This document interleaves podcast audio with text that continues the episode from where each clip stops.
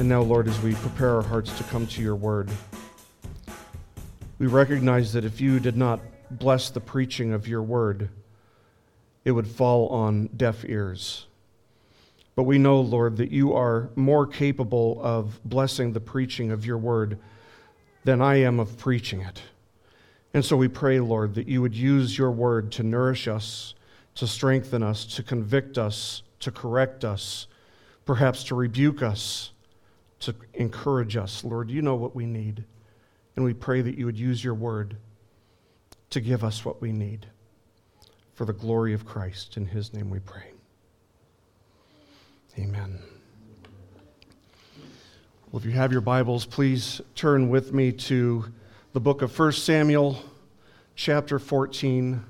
We'll be looking at 1 Samuel, chapter 14, verses 1 to 23 today as we continue in our study of 1 Samuel. In this chapter, it brought me to Hebrews chapter 10, verses 23 to 25 which say this it says let us hold fast the confession of our hope without wavering and let us consider how to stimulate one another or admonish one another to love and good deeds not forsaking our assembling together as is the habit of some but encouraging one another and all the more as you see the day drawing near do you see the day drawing near is the world going crazy?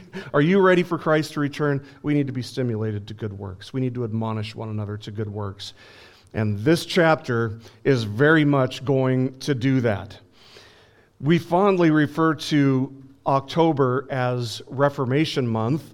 Uh, and with that in mind, it's as good a time as any for us to remember that it was on this month, 506 years ago, uh, that the, the Reformation began. It was the commencement of what we refer to as the Protestant Reformation. It was at the end of this month, October, in the year 1517, that Martin Luther posted his 59 Theses on the door of the Schlosskirche, which is the castle church of Wittenberg.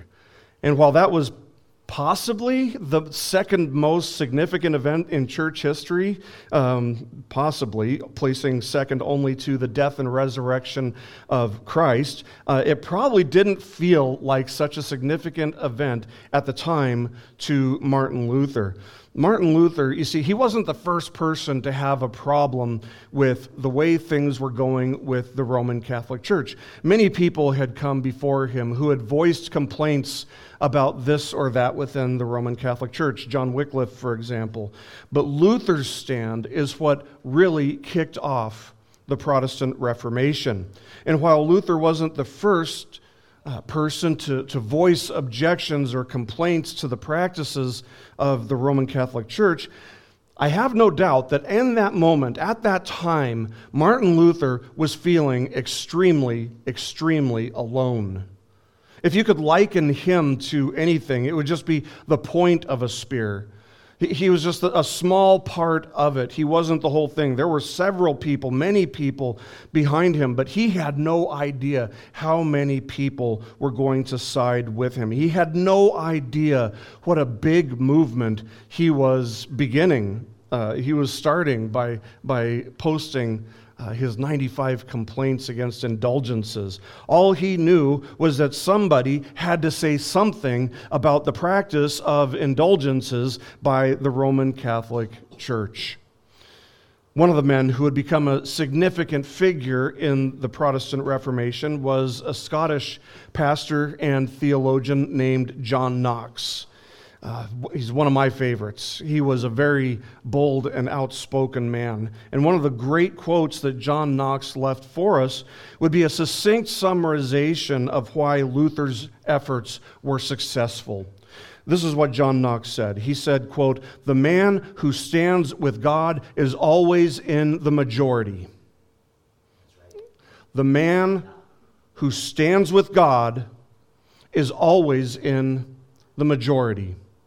And that's why somebody like Jonathan Edwards would make his, his, uh, his uh, promises, his, his vows, uh, starting with, I will be faithful to God. Number two, if nobody else is doing it, I'm still going to do it. That's what John Knox was talking about when he said, The man who stands with God is always in the majority. That's a principle that Christians throughout the ages have always stood on. That it doesn't matter what people say, it doesn't matter what people think. What matters is what God says. And if God says something, you're in the majority as long as you're siding with Him. Uh, the great theologian from the Council of Nicaea, Athanasius, uh, who, who wrote the, the creed that we refer to as the Athanasian Creed. He exemplified this principle. Uh, many in his day were abandoning the, the biblical Jesus, and they were falling prey to a heresy that would uh, come to be known as Arianism. Arianism. Arianism is a heresy which denies uh, Christ's equality with the Father. It says that he's not a creator, uh, but that he is a created being. Uh, so Arius was a teacher in Athanasius' day who convinced many that Jesus was not God. Uh, that he was a creature, but he was not himself creator God. In other words, the students of Arius uh, embraced the idea that there was a time when the Son was not. There was a time when Jesus was not. He was a created being. And this was being embraced by scores of professing Christians. So, because of the stand that he took against this heresy, Athanasius would become known as Athanasius contra mundum, which means Athanasius versus or against the world. And I have no idea, or uh, no doubt, that that's exactly how he felt like it was just him against the world. But the man who stands with God is always in the majority. And as we come to our text today in 1 Samuel chapter 14, let me encourage you to keep that principle, keep that saying in mind, because it's a principle that we're going to see as we cover verses 1 to 23 of this chapter as well. Now, just to set some context here in our text, chapter 13 ended terribly for Israel. Uh, King Saul's son Jonathan, if you remember in chapter 13, he had provoked the Philistines to war by striking the, Phil, uh, the Philistines' garrison. And instead of trusting in God when the Philistines rose up against them, uh, King Saul took matters into his own hands, offering sacrifices unto God in a manner uh, that, was, that did not comply with how God had instructed those sacrifices to be given. And as a result of King Saul's disobedience, as a result of his failure to do things God's way, to worship God in God's way, Israel did not receive the blessings of God's deliverance. They suffered greatly as a result of their king's sin. And actually, this makes a wonderfully clear lesson uh, in what we would call federal headship. Federal headship. This is uh, something that you'll see in Romans chapter 5. Uh, it's a very important uh, doctrine that we understand federal headship. See, Adam is said to be humanity's federal head by default. Uh, that is, their, their representative by nature. In Adam, when he fell, we all fell into sin. Because he sinned, we all suffered the consequences of his sin. But Jesus, the true and greater Adam, did not sin. And that's why it's only when a person is in Christ that they receive the blessings of God's salvation. Adam earned us death as a federal head, but as a federal head, Christ earned us eternal life. He earned eternal life for all who believe on him. Both Adam and Christ are referred to as federal heads because what we receive from God, life or death, condemnation or justification, is determined by what our federal head, what our representative earned us. So, needless to say, this is why it's so important that somebody believes in Jesus. Because the alternative, the only alternative, is to be an Adam and to be dead in sin. But the Israelites suffered severe oppression at the hands of the Philistines because of the sin of their king. Saul's army went from about 3,000 at the beginning of chapter 13 to roughly 600 by the end of the chapter. And the Philistine army was, we don't know, but it, it, there were a lot. There were as much as, there were uh, about 100 times greater, is what it sounds like. Not only that, but all the weapons that the Israelites had were lost. Uh, well, almost all the weapons, almost. Uh, Saul still had his sword, and so did Jonathan, but everybody else, all they had were tools. Uh, they, they, they didn't have any weapons. And while Saul had his sword, he no longer had Samuel to guide him spiritually. Samuel had left Gilgal, uh, Saul's hometown, and he had departed for Gibeah of Benjamin. Without Samuel's guidance, Saul also didn't have God's guidance. And so this chapter begins with Israel being in an absolutely terrible situation. Uh, it looks like it, they're done for. Saul is so outnumbered, it looks like it's just a hopeless situation. But Jonathan, his son, Jonathan is going to remind us that the man who stands with God is always in the majority. So, the point of our passage today is that the goal of the Christian life is to avail ourselves to God's purposes, seeking to be instruments in His hands through which He advances His kingdom and does whatever pleases and glorifies Him. Let me say that again. The goal of the Christian life is to avail ourselves unto God's purposes, seeking to be instruments in His hands through which He advances His kingdom and does whatever pleases and glorifies Him. So, this chapter begins by giving us a stark contrast between two figures. Let's look at uh, 1 Samuel, verse, uh, chapter 14, verses 1 to 5. It says, Now the day came that Jonathan, the son of Saul, said to the young man who was carrying his armor, Come and let us cross over to the Philistines' garrison that's on the other side. But he did not tell his father. Saul was staying in the outskirts of Gibeah under the pomegranate tree, which is in Migron. And the people who were with him were about 600 men. And Ahijah, the son of Ahitub, Ichabod's brother, the son of Phinehas, the son of Eli, the priest of the Lord at Shiloh, was wearing an ephod. And the people did not know that Jonathan had gone. Between the passes by which Jonathan sought to cross over to the Philistines' garrison, there was a sharp crag on the one side and a sharp crag on the other side, and the name of one was Bozez, and the other, and the name of the other was Seneh. The one crag rose on the north opposite Michmash, and the other on the south opposite Geba. Now, we've already been introduced to Jonathan. We were introduced to, to him in the previous chapter.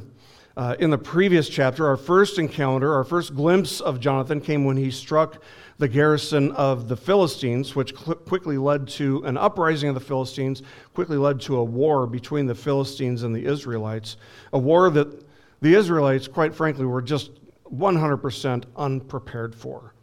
And if that had been the only passage that we have in which Jonathan was ever mentioned, uh, we might think that he was just a rebel. We might think that he was just a, a, serious troublemaker, somebody who would instigate trouble just for the sake of instigating trouble. We've all known somebody like that, or maybe you were that person like me. Um, but maybe uh, he was those things, but we wouldn't know why he was those things if that was the only chapter or passage in which he's mentioned. But he's also one of the main characters in this chapter, chapter 14. And in this chapter, we get a fuller picture of who Jonathan is, the kind of man that he was. In fact, he was a man uh, who didn't just like to instigate or cause problems. No, he was actually a man of great faith and great courage. That's what uh, drove him to provoke uh, this war between the Philistines and the Israelites. He was devoted to the Lord in all of his ways, which is why he and David would go on to be such close friends. Uh, Richard Phillips, in his commentary, he says this of Jonathan quote, We know that Jonathan must have been a sinner, yet in his biblical portrayal, we see a shining model of Christian manhood, faithful friendship, and devoted service to the cause of the Lord. End quote.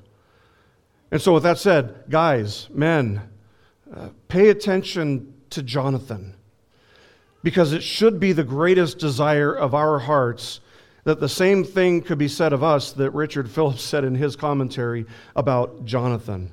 That we would be remembered as being men who were Christian men, uh, demonstrating Christian manhood, faithful friendship, and devoted service to the cause of the Lord.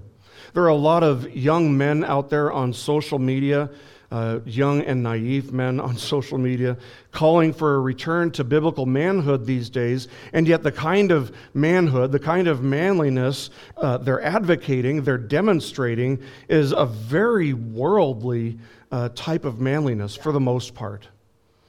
And such could not be said of Jonathan. He didn't demonstrate a worldly type of manliness. And I pray that such would not be said of you or of me either.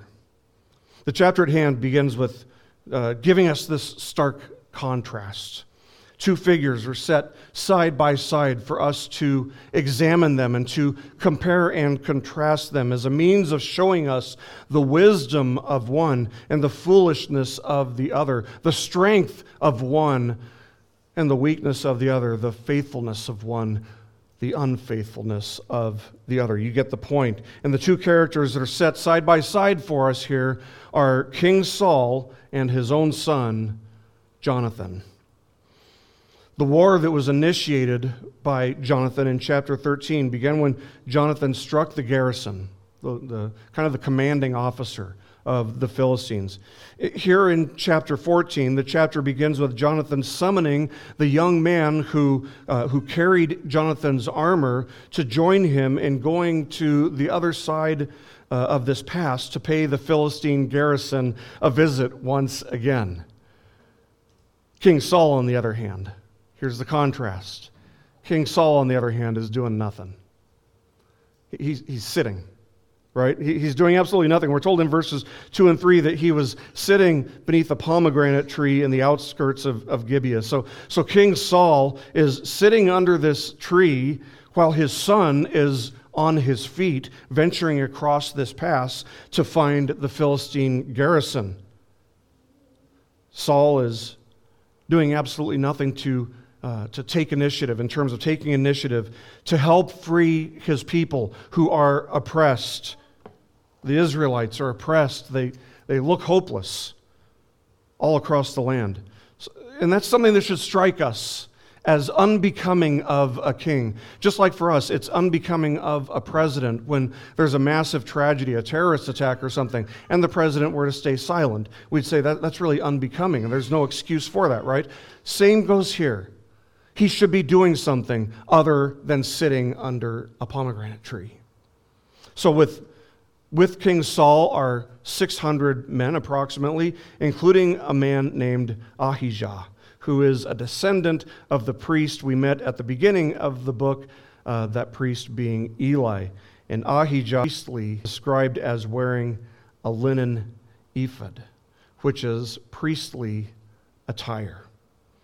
The 600 men are completely unarmed. Their, their weapons are gone. We saw in the previous chapter that the Philistines ran off all the blacksmiths so as to prevent anyone from turning their tools into swords or spears. But isn't it interesting that a descendant of Eli is serving in the role of a priest? He, he's, he's wearing the garments of the priest, and he's apparently doing what the priests were supposed to do. After all, what was God's vow to Eli? God vowed that Eli's family would never serve in the priesthood again as a result of Eli's apathy toward the sins of his sons. Ahijah is the nephew of Ichabod, uh, who was born right after the death of Phinehas was announced. You might remember that the name Ichabod uh, meant the glory is gone or the glory has departed. So Saul is sitting down under a tree, taking no initiative to free his people, and he's accompanied by a relative of a man named The Glory is Gone. And now, th- these aren't just like random things that are just scattered in there for the sake of putting some details in there. No, it's provided to show us how completely Saul has lost his way spiritually. Neither Saul nor his soldiers are doing a single thing. They're not lifting a finger to remedy the situation that they're facing. In fact, they're not even keeping an eye on their own camp. And we know this because nobody even realizes it when Jonathan leaves the camp with his armor bearer. Nobody even notices. Where are the guards? Where are the people that are keeping watch on everybody? What kind of an army is this? It's a useless army. It's a useless army. Saul sits in apathy while his son, Jonathan, springs to action. Do you see the contrast? Do you see how, how completely different these two figures are? Both Saul and Jonathan still have their swords, but one sword is in its sheath and the other is unsheathed. Saul is a sitting duck who spiritually has lost his way, while Jonathan shows us that he's a man of fearless, bold, living, active faith in God. Now, the terrain that Jonathan would have to cross uh, is just notoriously difficult to navigate, especially in large companies, large groups. Uh, that's undoubtedly why Saul is positioned where he is. He's in a place where the whole Philistine army can't, can't come to get him. So between is defined as a steep, rugged mass of rock projecting upward and or outward. Uh, something that only very skilled climbers would be able to scale, that is. And these crags are treacherous, which is why they're named the way they are. Uh, the one named Bozez, that means slippery. The one uh, named Seneh, uh, that means thorny. So he's got to scale both of these. Between these crags, there would be a narrow valley, a, a trough that led toward the Jordan River. Uh, this would create kind of a, a, bottleneck effect, which no military would be able to get through uh, to invade. Uh, the, the, the opponents would just be on the other side waiting for five or six to come out at a time and knock them down and wait for the next five or six. They couldn't attack as a mass. But while an army couldn't use this trough to attack, two men easily could. But the point that we're supposed to see so far is that there's this enormous difference between the king, between Saul and Jonathan. Jonathan doesn't even stop to ask for his father's blessing, for his, his father's permission. Uh, we can, I, I think we can reasonably conclude that he probably wouldn't have given him permission anyway, but Jonathan simply does what his father should have already been doing, acting in faith to deliver the people. And as we're about to see, it wasn't just that Jonathan liked to stir up trouble. He was good at stirring up trouble, but he did it for the right reason. He did it for the right reason. His actions are not driven by just a, a desire to, to pick a fight with somebody. No, they're driven by a confident trust in the fact that nothing is impossible with God. So Jonathan is a man of faithful convictions. And when you're a man with faithful convictions, it becomes something that you can't just keep inward. It affects what you do. And so it's affecting, it's driving Jonathan to do what he's about to do. Look at verses 6, uh, six and 7 with me. It says, Then Jonathan said to the young man who was carrying his armor, Come and let us cross over to the garrison of these uncircumcised Perhaps the Lord will work for us, for the Lord is not restrained to save by many or by few. His armor bearer said to him, Do all that is in your heart, turn yourself, and here I am with you, according to your desire. So, why is Jonathan doing this? Why is Jonathan venturing over to the place where the camp of the Philistines was, was located? Is because he knew that nothing is impossible with God. He says to his armor bearer, Perhaps the Lord will work for us, for the Lord is not restrained to save by many or by few. What does that mean? It means that God can use one person to deliver all of Israel, or he could use the whole army. God is sovereign, but God doesn't depend on numbers. In other words, what Jonathan knew was that victory wasn't going to be a matter of waiting around for more ideal circumstances, waiting for a moment maybe when the Philistines were more vulnerable. And it wasn't going to be an issue of waiting for the Philistines to make some kind of mistake which they could capitalize on. It wasn't going to be an issue of drawing up the perfect battle plan or developing a better army with a better commander, somebody who understood the terrain, understood the weapons, and could devise some sort of strategy to invade. No, these are all worldly strategies. And Jonathan is taking a hard pass on all of them. No, victory didn't depend on any of these factors. Rather, it could come only by the mighty hand of God, regardless of circumstances and regardless of numbers or lack thereof. After all, there are only 600 uh, in, uh, in Saul's company.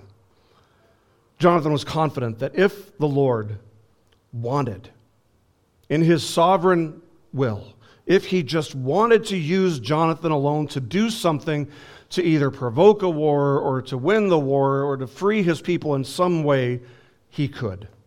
God just needed one person. From a human perspective, we'd say, that's funny. That's impossible. That, that could never be done. But faith doesn't look at things from a human perspective. It simply looks to God, it trusts in God, and it acts knowing what God is capable of doing, knowing that with God, nothing is impossible. This is the way it has always been for those who believe in God and trust in Him, walking by faith. Faith doesn't rely on numbers or odds or favorable circumstances or strategies or any of those things. Faith simply looks to God, trusting in God and acting on that trust. Acting. Acting. That's, that's what Saul isn't doing. And why isn't he acting? Because Saul isn't a man of faith. Jonathan is a man of great faith. Is your faith small? Are you a, a man or woman of great faith or small faith? Then open your Bible. If, if, you, if you worry about the size of your faith, open your Bible and read the stories of how God did what seemed, to man at least, to be impossible. Read the stories of how God used men, men who were, were wretched sinners, men who had disabilities, how he used those men to overcome insurmountable odds. See the way that God has always been faithful to his people and was always capable of delivering his people. These are, these are real stories that we read about in Scripture. Uh, they're, they aren't ancient myths, they aren't allegories. None of the, the prophets uh, saw the stories that way. Jesus didn't see the stories that way. Not a single one of the New Testament authors saw the stories that way. These stories are real, they're historically accurate stories, and they all teach us the same lesson.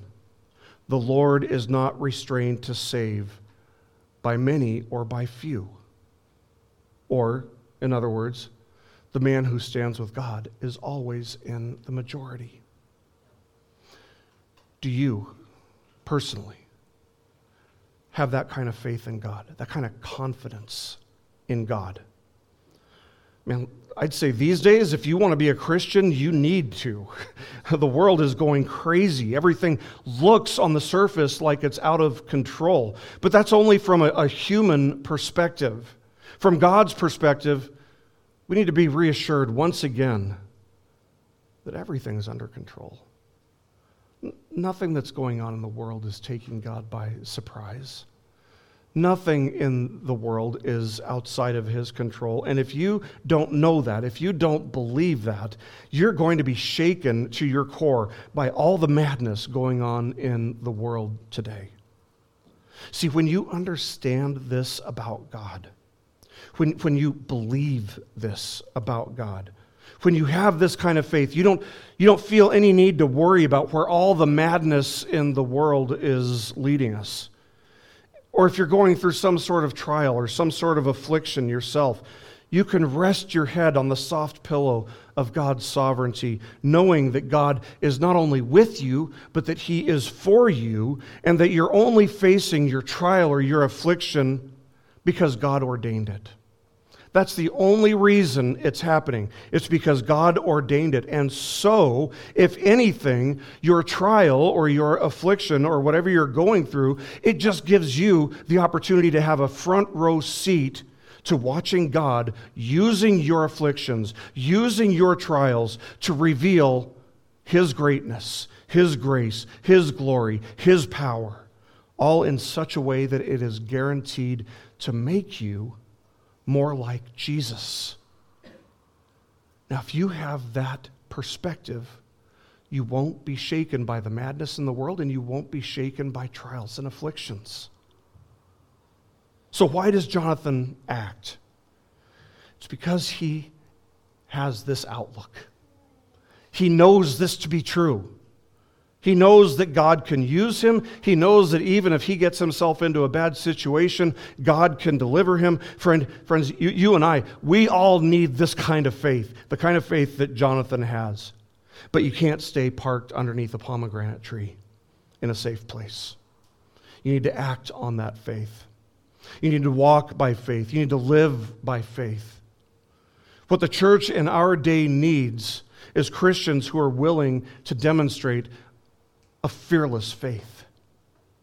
Many Christians look at the needs not only in the church, and there are many, but they'll look at the needs that are, that are in the world and they'll say, It's impossible. There, there's nothing that I can do to, to fix it.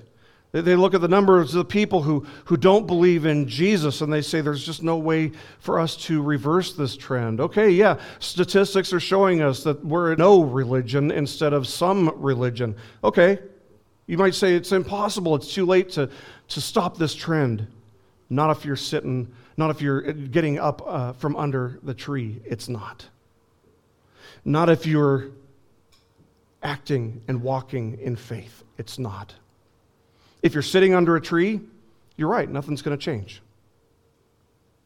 But if you're active, if you unsheath your sword and get to work, you don't know what God is capable of doing with what you do. The Lord is not restrained to save by many or by few. Believe that.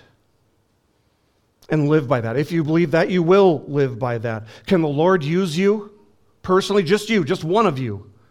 Absolutely, of course He can, in mightier ways than you could even dream of. In fact, every historic missionary that you can read about has believed this. I guarantee our street preachers believe this. Uh, William Carey, the, the famous Reformed Baptist missionary to the region of India, he said this. He said, quote, attempt great things for God, expect great things from God, end quote. That's the mindset of somebody who believes that God can do what seems impossible. That's a missionary mindset. But forget the historic missionaries for a moment. Is that your mindset? Do you believe that? If you do, it will change the way that you see everything. Listen, you don't have to have everything figured out ahead of time. You don't have to have everything planned out before you act. You don't need to wait for the right time or the right circumstances or the right strategy. What you need, above all, is just a confidence that God is able to accomplish His will, whether by many or by few. That's the kind of faith that God can use to do great things and to accomplish much. Look at what Jonathan says. He says, he, he doesn't know what's going to happen. He doesn't know how this is going to turn out. He has no idea how all of this is going to unfold. Here's what he says He says, Perhaps, perhaps the Lord will work for us. In other words, maybe he will, maybe he won't. But we won't know if we don't go. So he's not testing God. He's not demanding that God do something that God hasn't specifically promised to do. He's just making himself available to the Lord's service. No wonder his armor bearer responds by saying, Do all that is in your heart. Turn yourself, and here I am with you according to your desire. I mean, I don't know about you, but I'd follow a man who had the faith in God that Jonathan had too, wouldn't you? Let's continue, verses 8 to 15.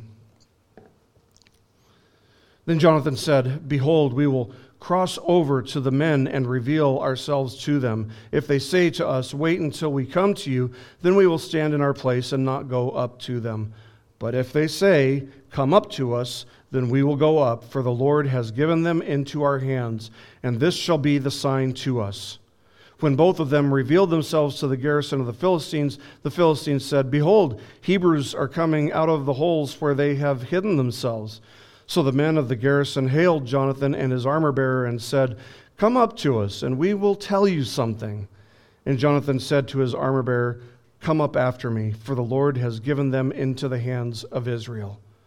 Then Jonathan climbed up on his hands and feet with his armor bearer behind him, and they fell before Jonathan, and his armor bearer put some to death after him. That first slaughter which Jonathan and his armor bearer made was about 20 men within about half a furrow of, in an acre of land. And there was a trembling in the camp, in the field, and among all the people. Even the garrison and the raiders trembled, and the earth quaked so that it became a great trembling. So Jonathan, while they're, while they're on the way, he comes up with this plan.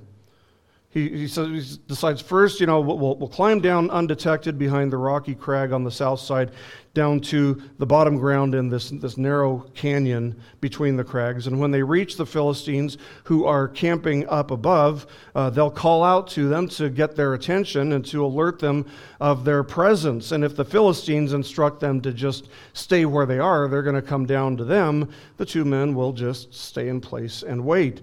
But if the Philistines instruct them to come up, to scale this crag and come up to them, Jonathan says in verse 10 Then we will go up, for the Lord has given them into our hands, and this shall be the sign to us. Now, okay, there's no indication that God has made any kinds of promises or guarantees here. There's no indication that God has said or indicated in any way whatsoever that this would be the sign that he had given the Philistines into their hand. So, why does Jonathan say that it is? Why does he say this? How does he know that this is going to be the sign? Well, a couple answers. I mean, it's possible that God did reveal it to him and it just doesn't tell us.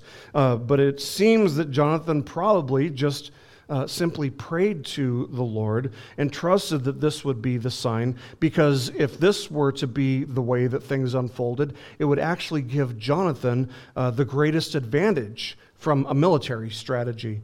So he was expecting God's help here as he should have and he knew that if indeed God was helping them that he would gain the greatest possible uh, strategic position.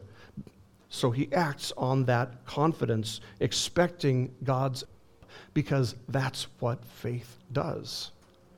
And so sure enough as they approach the camp of the Philistine garrison and call out to the Philistines. The Philistines start cracking jokes about it, mocking the Israelites who had previously hidden, and joking that they were finally coming out of the, the caves and the holes that they had hidden themselves in. But, but sure enough, the men of the garrison hailed Jonathan and his armor bearer and said, Come up to us, and we will tell you something.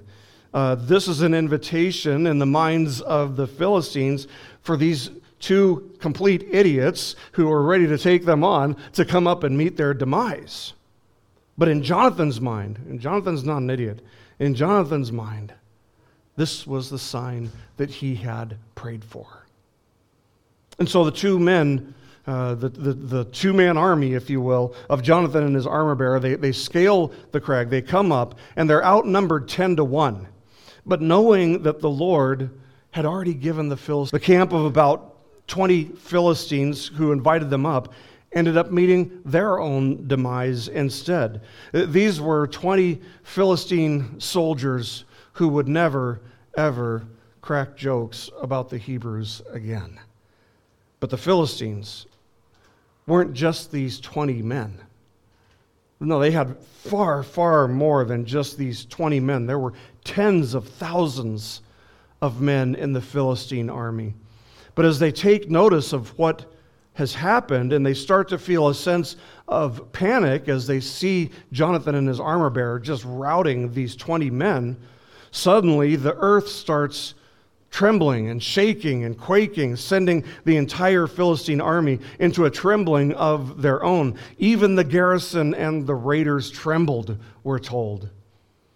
Now, it seems to me that the reason they're trembling is because in their last moments, a theological light has just gone on for them. Uh, they apparently saw what Jonathan was doing and they recognized that it was not natural, uh, that God was with him, that God was for him. And they realized, far too late, obviously, that Jonathan's faith has opened up the floodgates of God's terrible, terrible wrath and judgment against the Philistines. Friends, faith acts. Fearless faith dares to do what seems, from a finite human perspective, to be impossible. It dares to do what might seem dangerous or uncomfortable. That's why missionaries go to places where Christians can't be found. It's because Fearless faith is the kind of faith that God can use to accomplish great things. It's the kind of faith that will enter into impossible circumstances, knowing that nothing is impossible with God, and that God is greatly glorified in us when we act out in this kind of faith. So, do you know the friend, the relative, the child who's gone wayward? Who doesn't walk with the Lord, who seems to be just completely hopeless. You have no right to think that they're hopeless. As long as they've still got a heartbeat, God can use you to reach them. He can use you to reach them, but not if you're sitting under a pomegranate tree. You got to be acting. You got to be speaking. You've got to be brave. And you've got to believe that God, not you, but that God can do what seems impossible.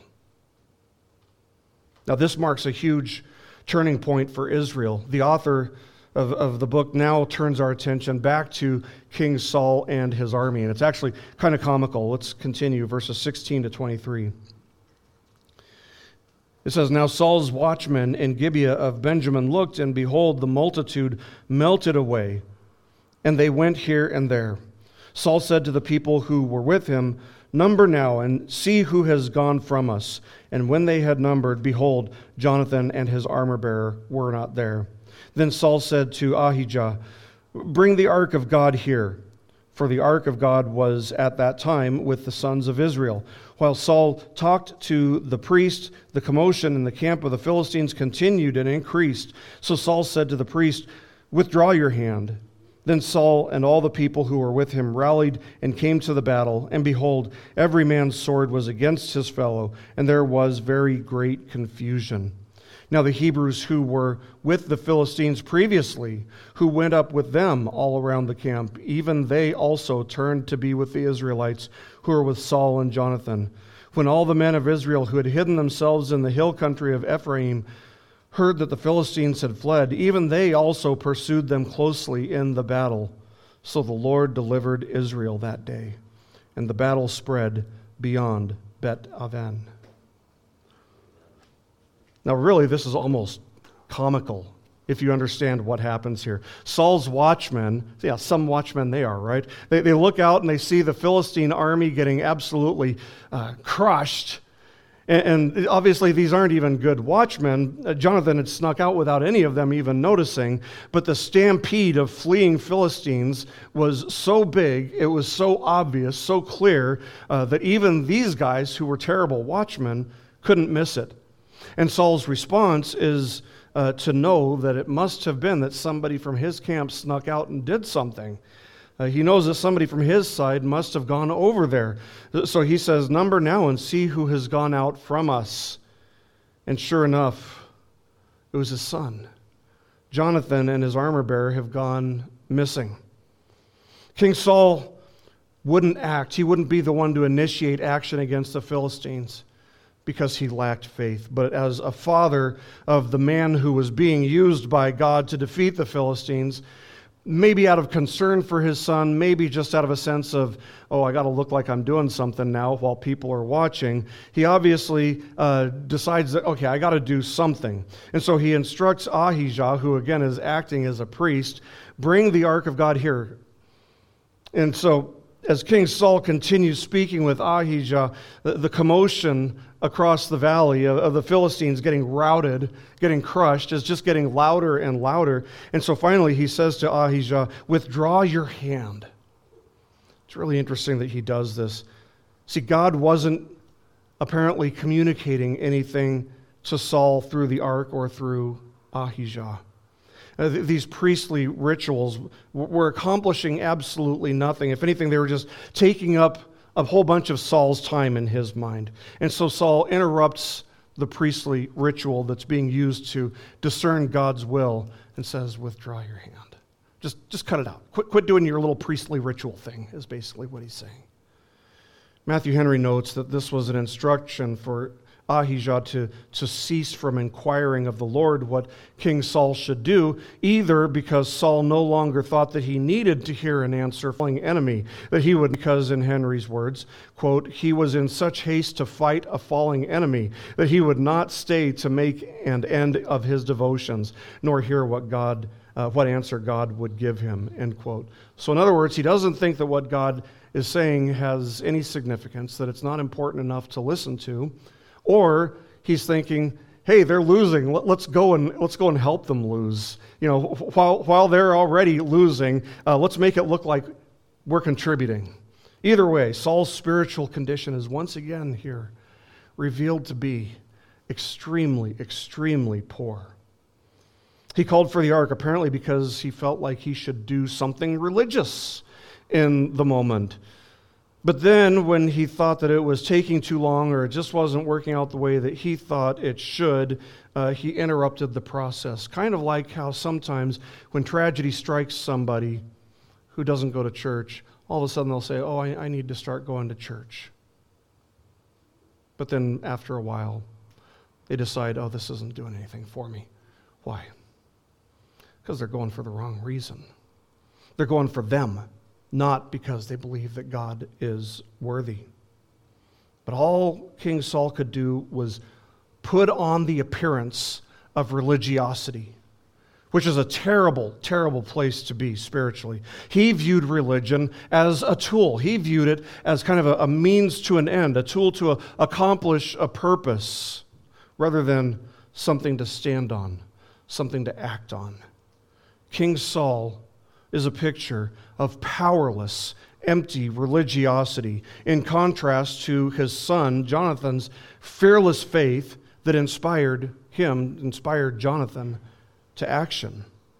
And since God was using Jonathan to win the battle and free the people, King Saul decides, well, he better jump in and join the two men in defeating the Philistines.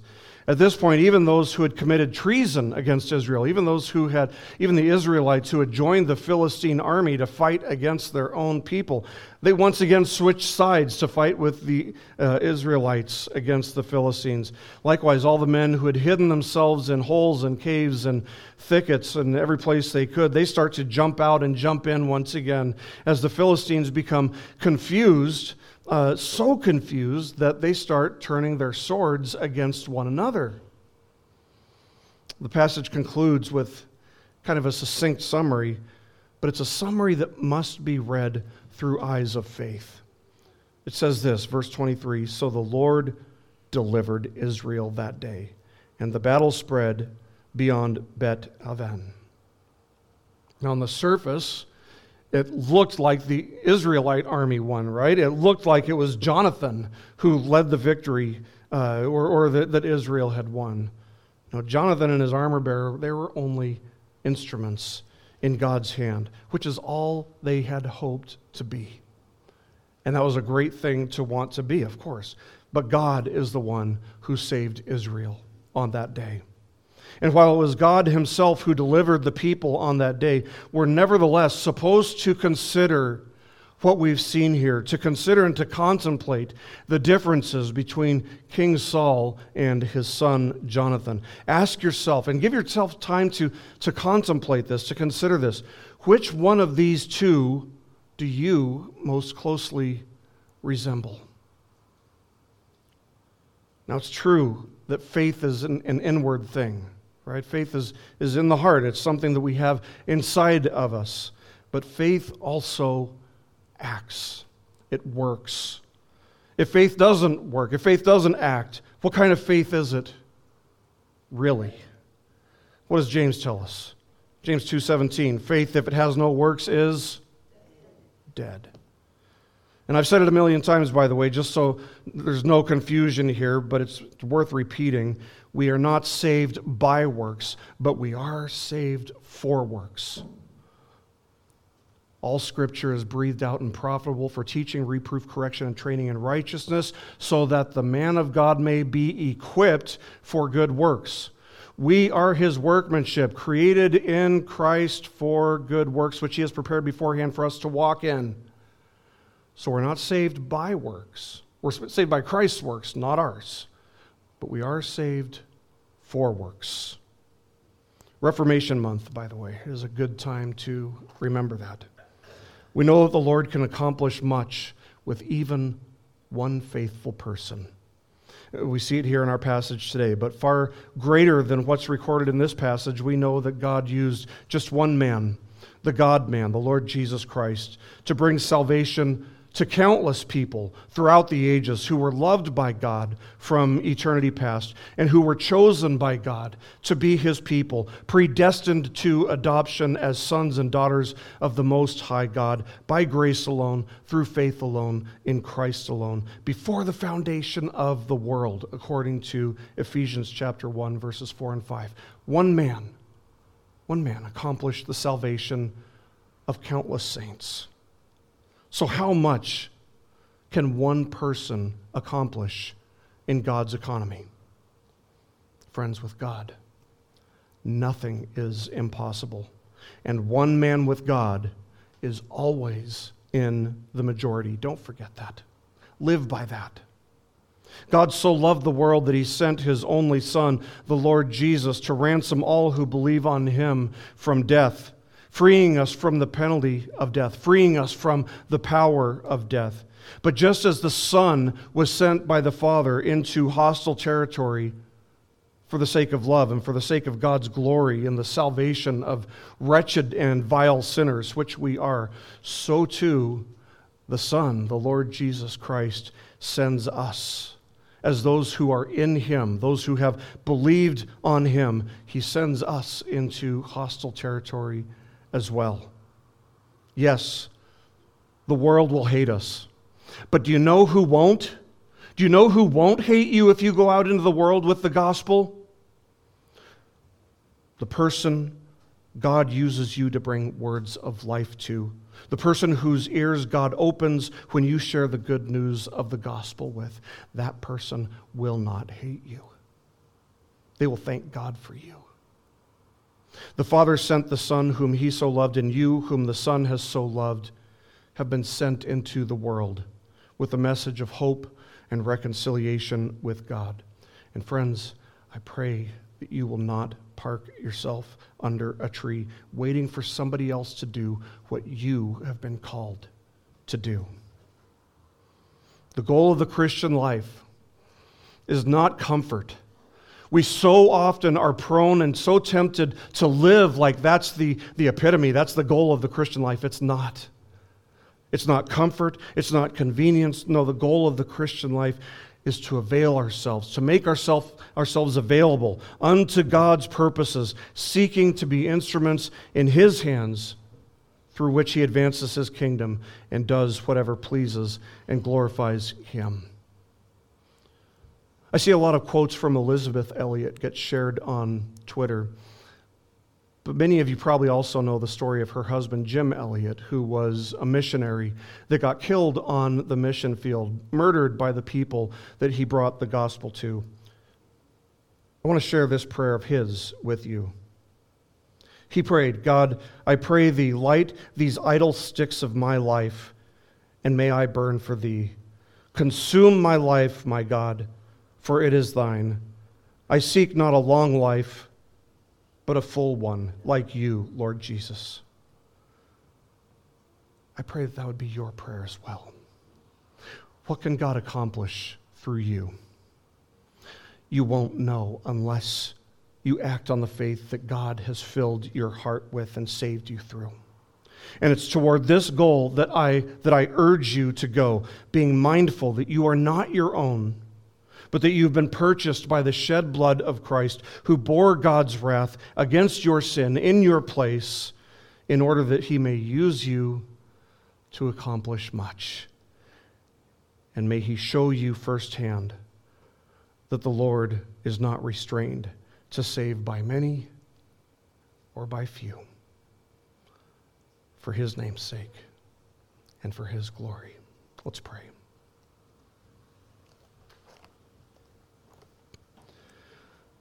Our Heavenly Father, we thank you for your word. Thank you for the way that your word encourages us. Thank you for the way that your word sometimes even rebukes us. We know that it is not a rebuke out of wrath, but a rebuke out of fatherly love. And so we thank you that you love us we thank you that you have shown your love to us by ransoming us and redeeming us from the penalty and the power of sin. We pray, Lord, that as we consider this chapter, that we will be not only spurred on to good works, encouraged to act on the faith that you have given us, but we pray, Lord, that you would grow our faith, that you would grow the confident trust that we have in you.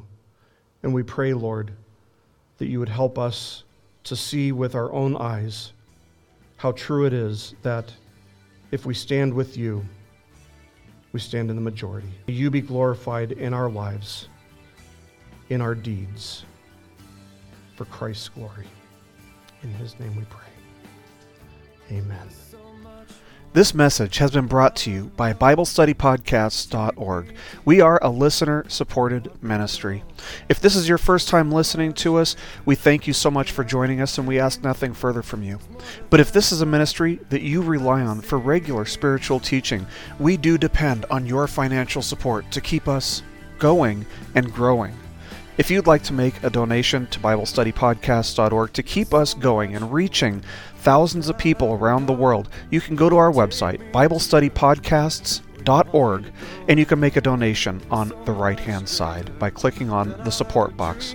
Again, we do rely on your support, and we thank you so much for your financial participation in this ministry, which enables us to continue in our mission of teaching timeless truths in these truthless times.